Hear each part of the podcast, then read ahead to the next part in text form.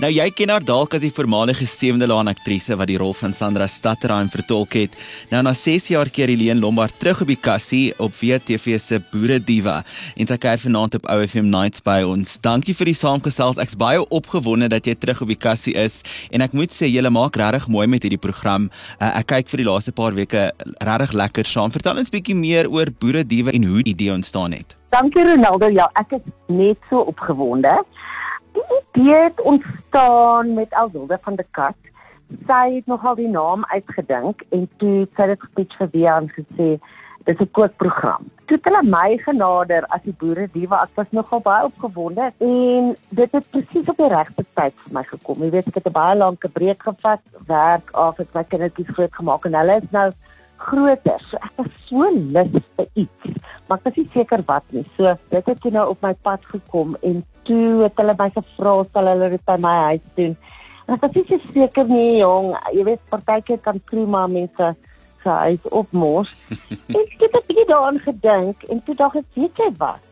Dit is die beste ding om dit by my huis te doen because dit is 'n program wat my vriende, my mense, my familie en en my passie uitleef.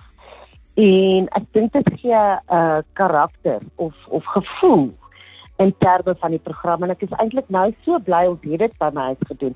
Want as ek nou ook kyk, dit is 'n dit is 'n feeling en ek hoop die mense voel asof hulle saam met my in my huis kuier. Mm. En daar's 'n gemaklikheid wat ek dink baie lekkerder is as 'n stel.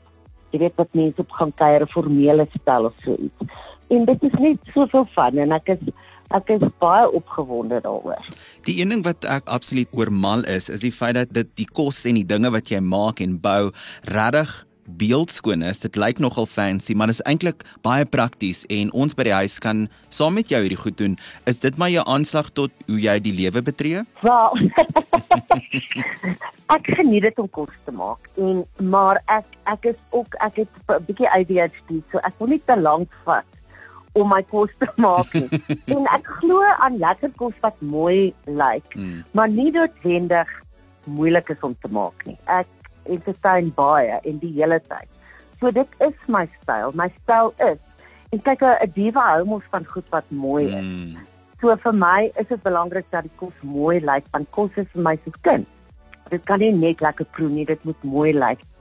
En ek dink ook kos proe lekkerder as dit mooi lyk en dit is nie so moeilik om hmm. kos te laat mooi maar uh, mooi lyk nie. Dit is net 'n klein bietjie effek met 'n bietjie kreatiwiteit dink ek en net 'n kunstige aanslag en dan is dit uh, dan weer dan al lyk dit ook mooi dan voel mens sommer ook net spesiaal. Hmm. Ons is 'n paar weke in, wat kon ons uh, verwag van die res van die seisoen?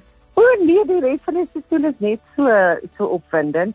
Soos ek sê elke episode het 'n ander tema. Hmm ek meen ons doen van tegniek tot opera. so in verskillende tipe cuisines vriende wat dalk uh, in sekere lande gaan bly vir 'n rukkie en sekere kosse leer doen het. Jy weet iemand wat spesialiseer in 'n in 'n spesifieke tipe kos of sommer dis as ek sê of sommer net 'n vriendin wat lekker op die tema kom kos maak en en mooi maak. So ek dink ek dink eintlik die episode raak lekkerder soos ons aangegaan het. Voor ek nou tot sien sê, moet ek nou vra, lente is hier, wat is 'n moet eetes wat op jou lente etenstafel is? Wel, ek dink dat die lekkerste ding van lente is jy vir jou kos warm te hou. Jy kan lekker al dente platters uitsit. Ehm um, lekker slaaië, lekker groente selfs vleis wat nie warm moet gehou te word nie. En jy kan lekker kuier in die tuin en dan kom eet in jou geruste tyd.